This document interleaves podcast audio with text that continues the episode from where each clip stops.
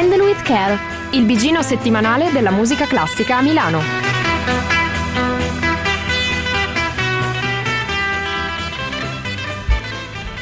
Giovani radianti, radiosi, radioascoltatori di Radio Statale, sono le 21.02, è lunedì e questo è Handle with Care. Sono io, Silvia, come al solito, sono in compagnia di un rinnovato... Hey, hey, hey, I'm back. Tito. I'm back. Due straniti dall'altro capo del tavolo. Indaffaratissimi. Che sono? Chiara. Stiamo provando un nuovo tappetino, Fra? Sì, siamo tipo in teoria no. Siamo però, in Francia. Però pare di sì. Boh, non si sa bene che cosa stiamo facendo. Io vi giuro che ho messo sempre lo stesso. Ragazzi, il bello della diretta che cambia. Ma cambiamo, ragazzi. È carino. Eccolo, è tornato. Ci avevano fatto una variazione su Satie. Boh, non si sa bene. No, ma in realtà... No, è un altro. No, è un altro tappetino. Lasciamo questo. Giuro che non è uno scherzo di quelli che vi faccio. Ma che cos'è? Solito. È adatto, tra l'altro. Va bene, è fantastico. Lasciamolo. Probabilmente sarà il tappetino di qualche altra trasmissione che noi stiamo indegnamente rubando, però. Vabbè, professionismo. Ma siamo sempre noi. E noi, insomma, facciamo quel che possiamo. Ormai di chiunque sia questo tappetino, complimenti, è veramente bello. Bravi. Noi ci eravamo un po' anche rotti le scatole di Satie. Vabbè, allora lo cambiamo. Lo teniamo per questo e poi ci pensiamo. Sto cercando di capire. Boh, vabbè, comunque. C'è un po' di Hawaii, c'è un po' di Chicago. Ma secondo me ce ne sono due, uno sopra l'altro. Io sento sotto Satie. Ragazzi, non so che dire. Facciamo questo mix. Vabbè, facciamo così, cerchiamo di sistemare il tappetino durante il tappetino dadaista durante, che è capitato in sorte. Durante l'ascolto, voi invece beccatevi il primo ascolto di questa settimana. Come al solito vi portiamo a sentire un assaggio di tutti i concerti della settimana a Milano, anche se c'è il fuorisalone. Continuano i concerti, anche se sono un po' di meno questa settimana. Ovviamente sì, essendoci il fuorisalone che cannibalizza Milano, a noi ci tocca di beccare un po'. Potete arrivare sbronzi dagli aperitivi gratis, uscire. Sì, ma facendo tempo a tornare sobri. Sfatiamo questo mito degli aperitivi gratis e fuori salone. Sì, è vero. Non è più, cioè, ragazzi, la pacchia è finita. Sì, è vero. Non si becca più niente. All'Accademia gratis. Della Scala, però, c'è l'aperitivo gratis. Bene, allora passeremo dall'Accademia della Scala. Intanto ci ascoltiamo il primo movimento dal concerto per orgue di James MacMillan.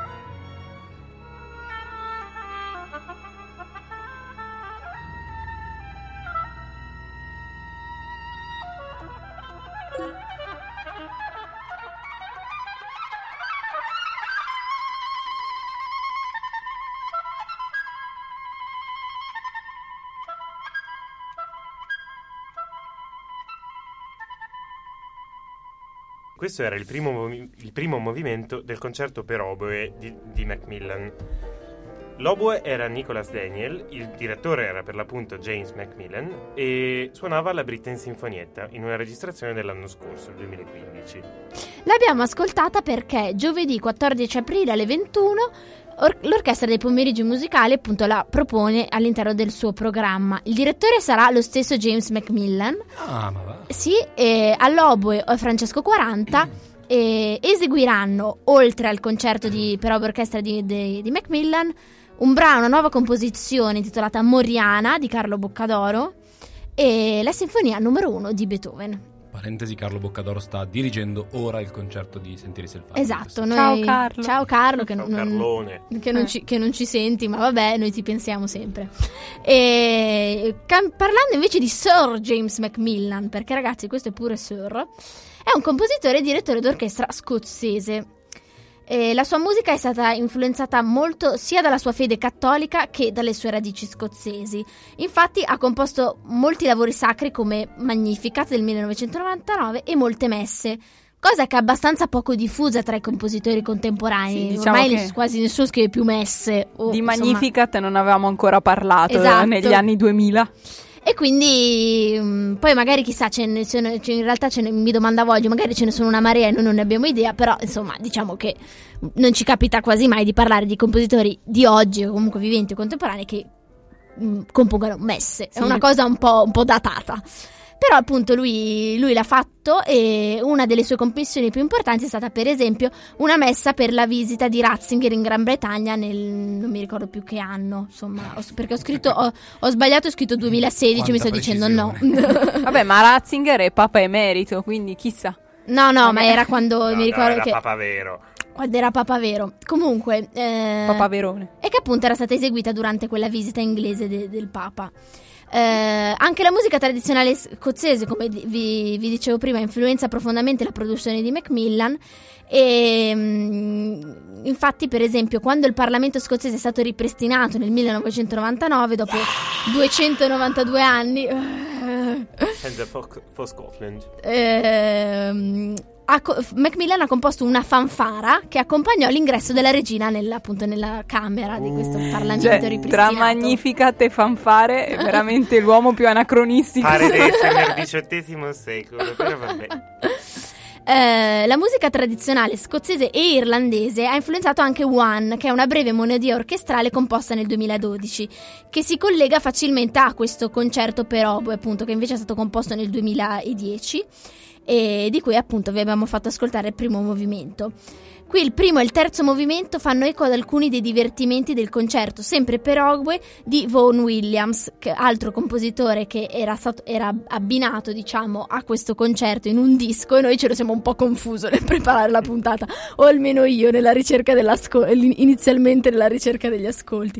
No, ma si trova, no, non si trova. Non era neanche un'omonimia, vabbè, era mattina presto perché erano le 11:30 della domenica, però è prestissimo. Collettiva Radio Statale.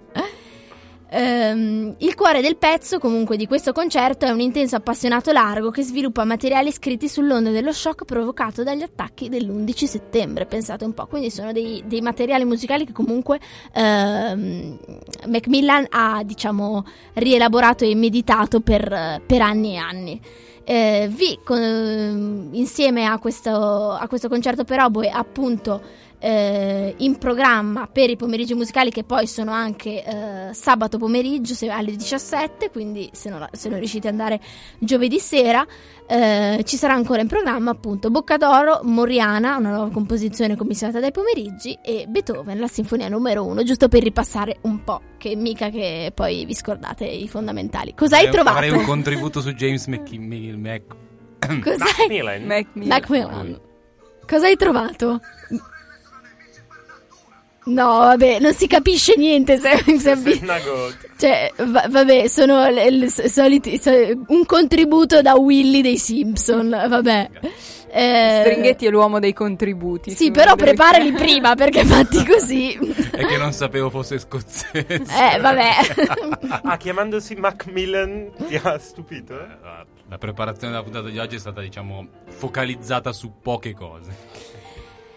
Visto la ci siamo focalizzati su poche cose, non è vero, abbiamo un bellissimo io personalmente che figura ci fai fare, Stringhetti? Andiamo avanti, parliamo di un altro appuntamento, ascoltiamo un altro po' di musica, ci ascoltiamo un pezzo di Haydn.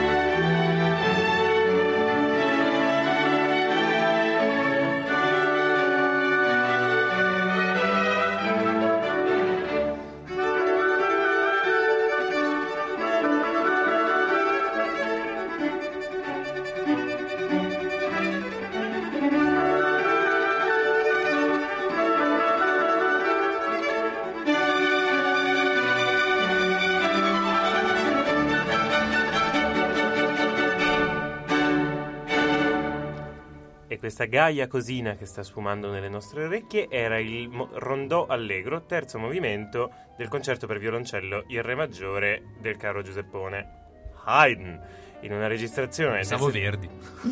Beh, lì ci si può confondere. Sì, in effetti potrebbe proprio parere Verdi. In una registrazione del 75 con Misha Rostropovich e l'Academy of St. Martin in the Fields. San Martin. Che io ogni volta che lo vedo, che prendiamo qualche concerto, qualche incisione loro, mi immagino un luogo un po' tipo nei campi, no? Ovviamente nelle campagne un posto pretoso inglesi, nei campi, sì, un po' pretoso, un po' Harry Potter, cioè quel neogotico lì, sì, in mezzo ai campi verdi ma non verdissimi, quando passa il treno del binario 9 3/4 in Cornovaglia. Sì, no, ma anche un po' più a sud, senza... un po' più a sud della Cornovaglia. Dove sta la Cornovaglia? Land's End. Non sta su? È proprio giù. È giù. È giù. È il corno. Cornovaglia. Allora un po' più su. Lezioni di geografia ad Handle with Care. Quindi le lezioni di geografia le prenderemo perché domenica mattina alle 10:45, quindi il 17 aprile, questo brano insieme ad altri tre che ora vi dico quali sono, faranno parte di un programma di un concerto omaggio appunto a Haydn, la Sinfonia in Sol maggiore numero 27, appunto il concerto per violoncello in Re maggiore, il concerto per forte piano, sempre in Re maggiore, e infine la Sinfonia in Mi minore, numero 44, al violoncello ovviamente non Misha Rostropovich che abbiamo appena ascoltato, ma Miriam Prandi, che si spera non sarà da meno, per non metterle pressione addosso. Gliela sai proprio, mamma mia, povera okay. Miriam Prandi. Ovviamente l'orchestra da camera di Milano Classica, poiché siamo alla Palazzina Liberty, il direttore e anche fortepianista è Luca Guglielmi. Questo concerto numero 2 in Re maggiore venne composto nel 1783 e fu destinato al primo violoncello dell'orchestra del principe Esterhazy, di cui, come ben sapete anche a casa, Haydn era direttore, il boemo Antonin Kraft, uno strumentista dalle qualità eccezionali. E che ve lo dico a fa. Nel 1804 però fu pubblicato come opera 101 e conobbe una larga diffusione. E infatti venne arrangiato per flauto ad opera di C.F. Ebers. E Tito, infatti questo riarrangiamento per flauto fu talmente diffuso che poi ne viene messa in dubbio l'autenticità. Poi vengono fatti pesanti rimaneggiamenti, insomma un po' di storie di pezzi antichi che spesso si sentono, cioè che poi non sai più di chi sono. Poi invece venne riconosciuto definitivamente autentico e ricondotto alla lezione originale, e il concerto appare frutto proprio di un Haydn maturo che andava scrivendo nel medesimo periodo il celebre concerto in Re maggiore per pianoforte o clavicembalo e le sinfonie numero 76 e 81. Questo concerto in Re maggiore per violoncello, in questo concerto il discorso sinfonico presenta ormai la maturità, appunto, e l'impegno anche formale della stagione creativa alle soglie della fase estrema di Haydn, giunto ormai ai 50 anni. E insomma un pezzo della maturità e... sì, anche molto virtuosistico, abbiamo sentito anche sul finale di questo terzo tempo che abbiamo ascoltato come vengano sfruttate al massimo le possibilità dello strumento e di questo signor Kraft che a quanto pare le mani sul violoncello sapeva metterci anche bene.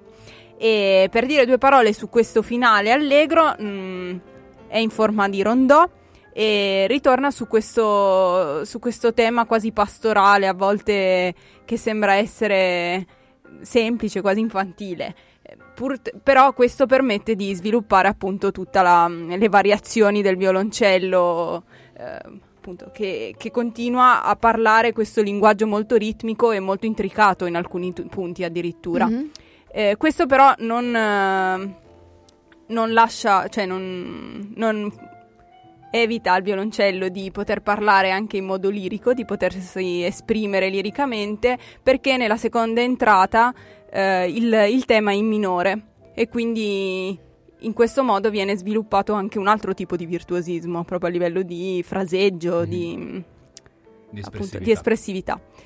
Quindi andiamo avanti. Un lavoro completo. Sì. Bravo Zan, bravo Hyde. Bravo Hyde. Cioè, ci sta. Mica male. Andiamo avanti, passiamo a un altro appuntamento, un altro ascolto e ci ascoltiamo... Forse uno strumento che non abbia mai passato. Forse sì. Potrebbe essere, dai. Vediamo.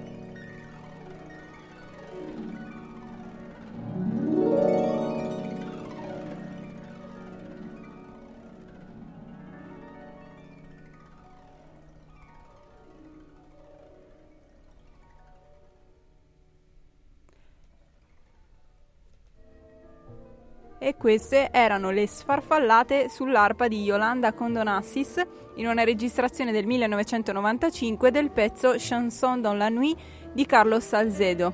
Che effettivamente fa il suo bel effettaccio e ne abbiamo parlato perché lunedì 18 alle ore 21 all'Auditorium Pirelli per la Società dei Concerti si esibirà il duo Alchimia, che è un duo di due arpiste, Alessandra Ziveri e Alice Caradante. Ziveri e Alice Caradante. Ne sei sicuro? Yes. Te l'ha detto lei? Te l'ha detto lei?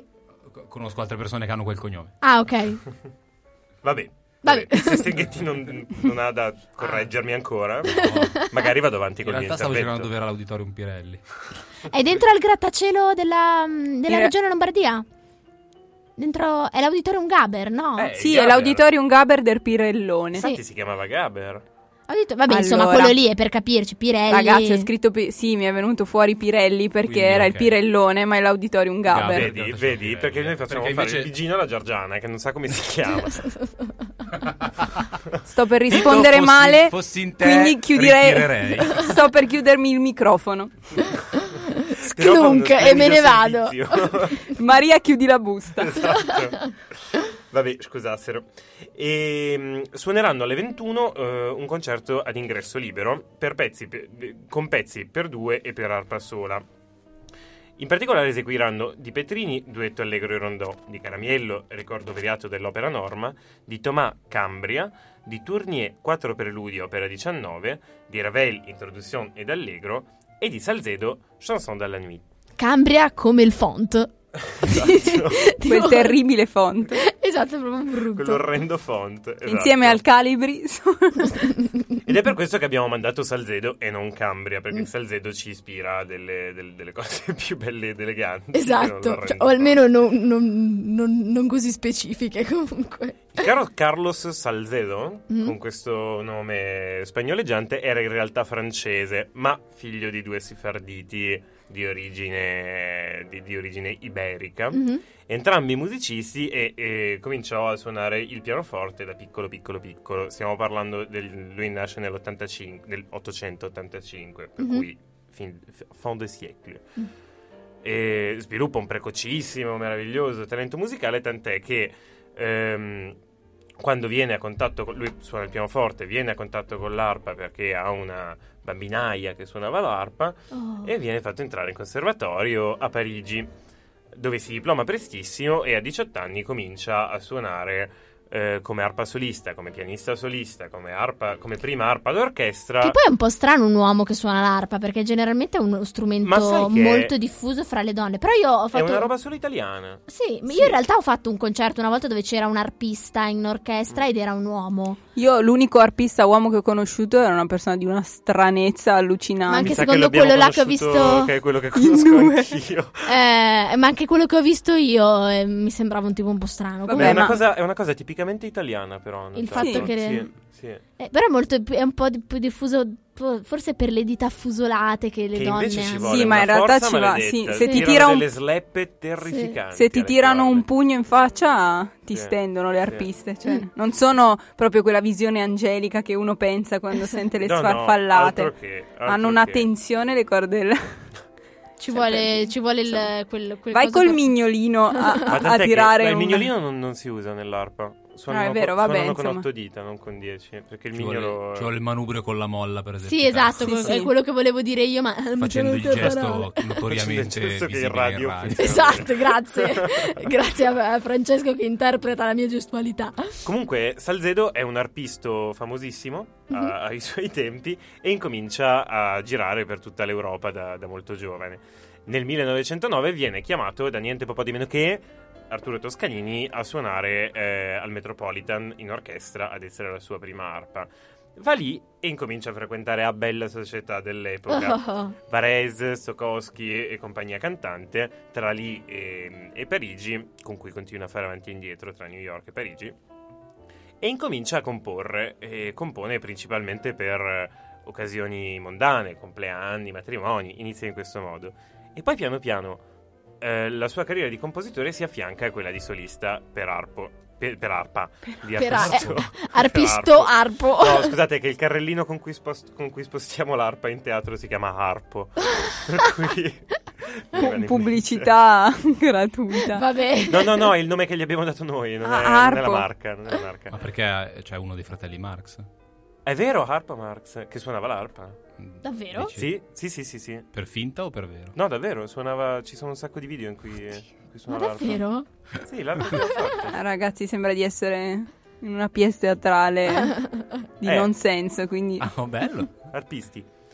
E quindi appunto la sua carriera di solista si affianca a quella di compositore, di musica per arpa e di metodi per arpa, di insegnamento, fino a quando appunto raggiunge una notevole fama e poi niente. Insomma, ha fatto l'arpista e il compositore. Vabbè. Succede. A una certa è successo anche a Salzedo. Mi è molto dispiaciuto quando l'ho letto. Sai com'è? E quando è che era nato nel 1885? Insomma. Come, non arrivi a 130 anni? Anche a me è sembrato assurdo. L'uomo bicentenario. Ragazzi, dopo questa direi che possiamo procedere. Con una I due ascolti sono tipo superstar. Sì. Andiamo. Facciamo il primo, dai.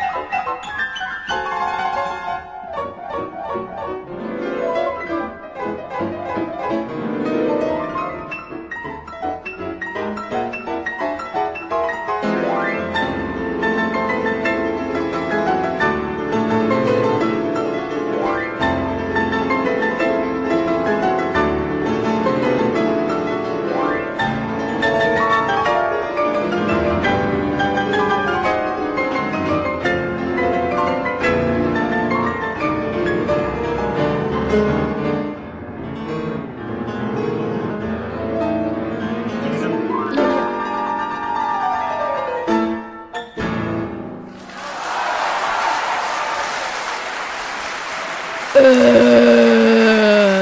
boom.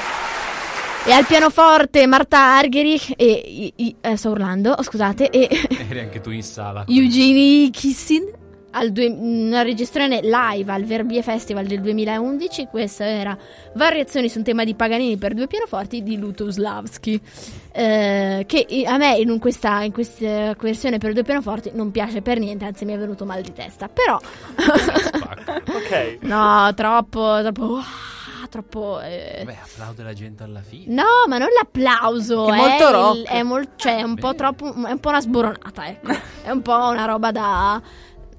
Vabbè, non sì, mi piace. È Paganini comunque. Appunto, però due pianoforti. Bah. Che cacchio è? Corazzata Potionchi, non lo so. Comunque non mi è piaciuto. Possiamo andare avanti. Ho espresso un parere, proseguiamo però. No, siete voi che vi punzecchiate. Vabbè, ma è musica scritta apposta per essere fatta. Cioè, Paganini. Ma non due pianoforti. È una sboronata. Dai, Paganini era uno sborone inutile. È zarro, tanto vale. Vogliamo ricordare. Paganini era zarro, poi rinzarriamolo ancora di più. Okay. Cambiamo argomento, fermiamo la filippica. Ragazzi. Che cavolo. Torniamo al Magnificat. Al Magnificat? È un modo di dire? No, era d'inizio puntata. Vabbè ragazzi, basta, sì, no, stasera io sono disattiva. Ogni tanto. Ma cos'hai contro Cuneo la mia provenienza stasera?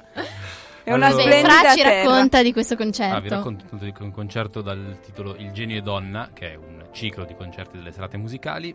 18 aprile, ore 21, Sala Verdi. Due violoncelli, due pianoforti. Al violoncello Giovanni Sollim e Monica Lescovara. I pianisti sono invece Giuseppe Andaloro e Ilya Rashkovsky. Sì, l'ho detto giusto, totalmente a caso. Suoneranno, oltre a queste variazioni su un tema di Paganini nella versione per due pianoforti di Lutosławski, prima di questo appunto La sagra della primavera di Stravinsky, arrangiamento per due pianoforti e due violoncelli di Andaloro, sempre in arrangiamento per due violoncelli ad opera di Sollima, il preludio al pomeriggio di un fauno di Debussy, e infine la valse di Ravel in un arrangiamento sempre per due pianoforti e due violoncelli sempre di Andaloro.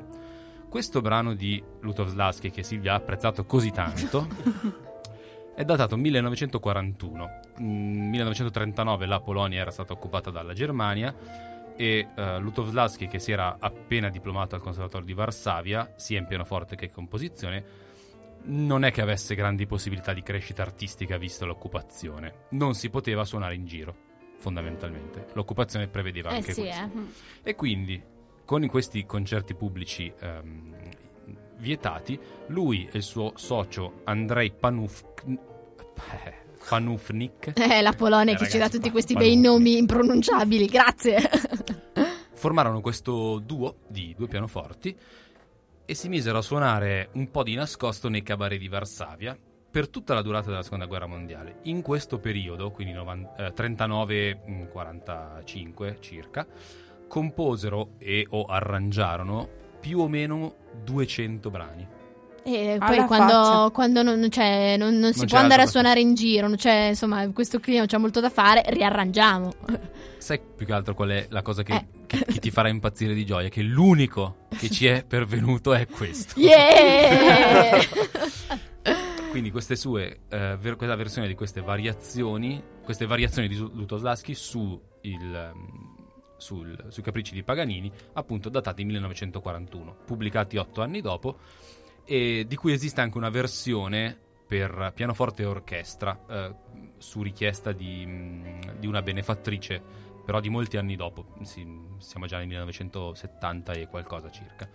Quindi dicevamo, Lutosławski e il suo amico nell'occupazione nazista di Varsavia si guadagnavano da vivere, e anche Lutosławski e la madre andavano in giro in coppia suonando appunto pianoforte e piano e voce nei caffè. Lutosławski e la madre? A quanto pare. Un po' come Paolo Brosi e sua madre. Povero Lutosławski, alla fine. Cioè, vabbè, dopo Chopin è il più grande compositore polacco, c'è poco da fare. Di tutti quelli però, che sono cresciuti nel Novecento. Voleva bene la madre. Freud si divertirebbe. Era pure la guerra. Ho capito, ma la madre non è che c'entra qualcosa con la guerra. Stasera io e Chiara ci sentiamo polemiche. E non solo sul povero Lutosławski. Quindi in questa versione per due pianoforti, quella originaria della, appunto, della versione di Lutosławski dei Capricci di Paganini, il principio di alternare questo scambio tra materiale melodico e armonico tra entrambi gli strumenti allunga un pochino la durata del brano quando nel momento in cui è trascritto per piano e orchestra. Quindi non è che questo il riarrangiamento per piano e orchestra è diverso, rende il brano un po' diverso rispetto alla versione due pianoforti che abbiamo ascoltato. Però le qualità musicali, soprattutto in termini di colore, ovviamente lo arricchiscono molto. Lutosławski si mantiene sull'originale nel scrivere un brano tonale. Le sue variazioni sono tonali, nonostante siamo appunto nel 1941. Però praticamente utilizza materiale diatonico un po' come dei ponteggi. Ho trovato questa immagine che rende abbastanza l'idea, e ci mette sopra dei cromatismi e delle soluzioni tecniche che Paganini ovviamente non poteva conoscere, come la politonalità in particolare nella terza delle variazioni. Quindi un Paganini anche un po' rivisto, infatti up to date, non è propriamente una trascrizione, ma è quasi una riscrittura con variazioni e aggiornamenti. Una versione del Novecento. Paganini nel 41. Paganini nel 41. Beh, direi di andare avanti col prossimo ascolto, esatto, proprio a proposito di riscritture, cose strane. Esatto, infatti le abbiamo messe in coda, ci venivano comodi, sono venuti in coda anche apposta. Andiamo.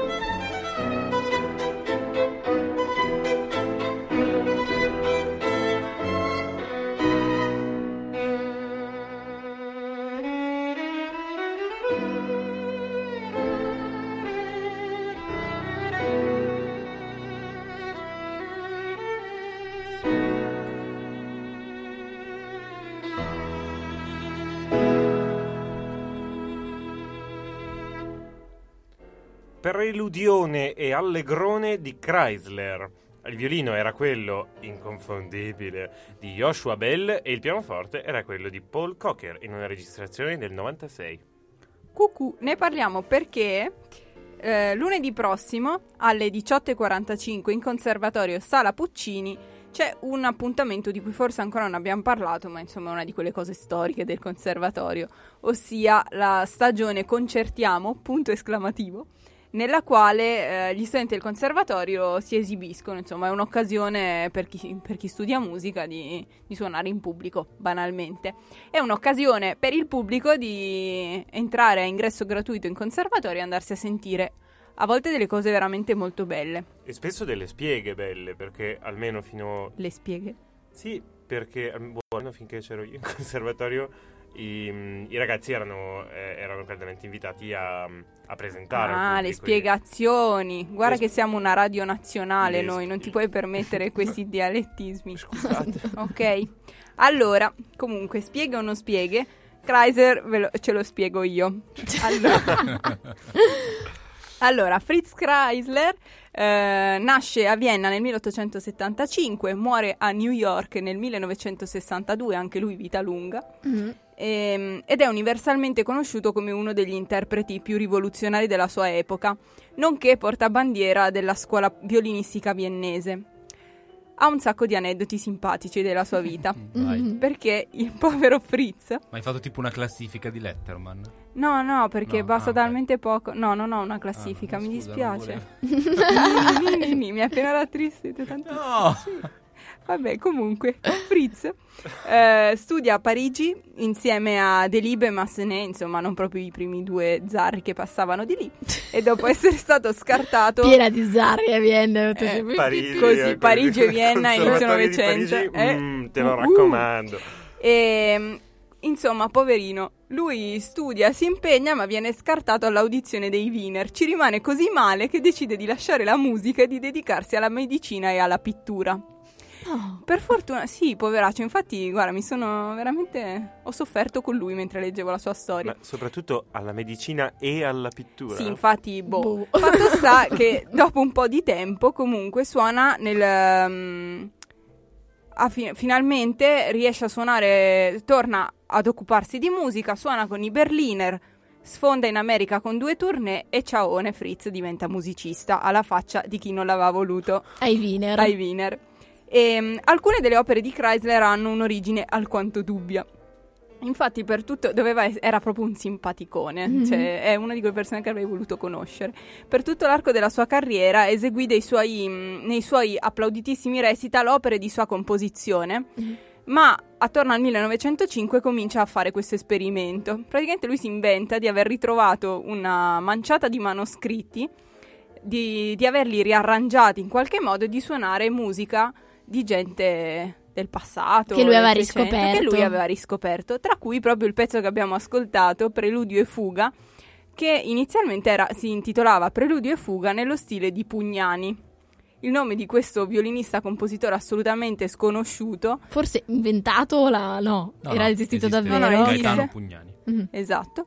E però appunto lui vendeva questo pezzo come un ritrovamento di questo leggendario Pugnani. E insomma la burla va avanti per un bel po', perché in realtà li aveva scritti lui. Però non li faceva inserire neanche nel catalogo delle sue opere, perché insomma proprio faceva solo nei concerti lui suonava questi pezzi. Sì, sì. Dopo, nel 1934, tra l'altro, chiese al suo editore americano Carl Fischer di citare nel nuovo catalogo invece i cosiddetti manoscritti classici come opere sue. A un certo punto decide di svelarlo, ma questo scoop venne anticipato dal critico del New York Times, un certo Downs, che, incaricato di tenere una conferenza concerto con Menuhin, iniziò a fare ricerche approfondite sulle origini del preludio allegro. Quindi, messa alle strette, insomma, Kreisler ha dovuto ammettere la burla, che era tutta farina del suo sacco. E poi burla in realtà, insomma... Sì, alla fine erano pezzi suoi comunque. Sì, erano tutti pezzi suoi, però chissà perché sarà... Era pubblicitario, forse. Boh. O insicuro. Forse, anche. Chi lo sa. Può essere, sì, sì, sì. Meglio apriamo le porte alla psicoanalisi stasera. Da quello che suonava con la madre all'uomo insicuro. Ok, comunque. E insomma questa cosa finì su tutte le prime pagine dei principali giornali del mondo e il Preludio in fuga divenne uno dei pezzi più famosi in assoluto di Kreisler. Tra l'altro c'è un piccolo aneddoto anche in questo caso, perché quando eseguì questo lavoro all'Opera di Parigi nel 23, Kreisler vide Vincent Dandy, un critico, alzare l'indice contro di lui da una poltrona di prima fila. Un gesto che fece credere al virtuoso austriaco che questo si fosse accorto della fregatura. Oh, guarda che questa roba l'hai scritta tu. Insomma. E invece Dandy prese parole e disse: Pugnani non avrebbe mai eseguito l'allegro con quella velocità. Bellissimo. Bravo, ha alzato la manina per parlare. Sì, ma durante il concerto uno che alza la mano per parlare l'ha fatta a tutti, anche da un dici. Però oggi è proprio una roba un po' assurda da immaginare. Quindi insomma questo che noia anche però. La gente che ferma i concerti per dire, per parlare, cioè, io non avrei potuto raccontare questo divertentissimo aneddoto, quindi ringrazio Vincent. E niente, quindi per dire due parole su questo preludio allegro, in realtà non c'è un granché da dire, nel senso che è un pezzo in due parti, un preludio e un allegro. No, premio GAC subito. La prima parte è una chiara affermazione, cioè questo un'affermazione in note da un quarto, il cui stile si alleggerisce leggermente solamente quando sale di registro e con qualche cadenza qua e là, ma è molto marziale, mentre nella seconda parte è molto veloce, appunto. Dandy ha detto che Pugnani non l'avrebbe suonato così veloce. È tutto in sedicesimi e diventa quasi una cadenza o una parte, insomma, una modalità virtuosistica, però nello stile di Pugnani Gaetano. Pugnani Gaetano, giusto per dovere di cronaca, nacque a Torino nel 1731. Ah, un tuo sempre io li trovo. Sì. A 10 anni debutta come ultimo violino al Regio. No, ultimo. Vabbè, un debutto a 10 anni ci manca solo che però, è una fila. Però è brutto dire che tristezza. Vabbè, vuol dire che se le ha fatte tutte. Però. Vabbè, violino di fila. Ragazzi, 16 anni Regia Cappella, poi soggiorno di studio a Roma. L'ultima Regia Cappella. Non lo so, vabbè, niente, tagliamo questa parte del podcast. E se ne va un po' in giro per l'Europa, come tantissimi nel Settecento. Va a Parigi, ovviamente, va a Londra, al King's Theatre, però comunque torna poi a Torino, non riesce a recidere il cordone ombelicale. Chi è Sabaudo? Resta Sabaudo nel mondo. Qualche altro viaggetto a Napoli, ma rimane comunque un onesto musicista, non è appunto un ultimo violino di fila del Teatro Reggio, un produttore di musica molto gradita al pubblico, soprattutto del pubblico di quella seconda metà del Settecento, delle esecuzioni private soprattutto. Mm-hmm. Beh, insomma, uno che poteva benissimo appunto essere, per cui si poteva spacciare i propri pezzi per suoi, insomma, cioè, sì. Povero, c'è uno sfigatone detta così. No, povero però Pippi. No, avrà fatto dei bei danè invece. Dei bei soldi. Da ne sono i soldi a Milano. Soldi, come direste voi. Ragazzi, sono già le 22:02, è giunto il momento di passare. Esatto, ragazzi. È giunto il momento di passare al nostro approfondimento List e Shout.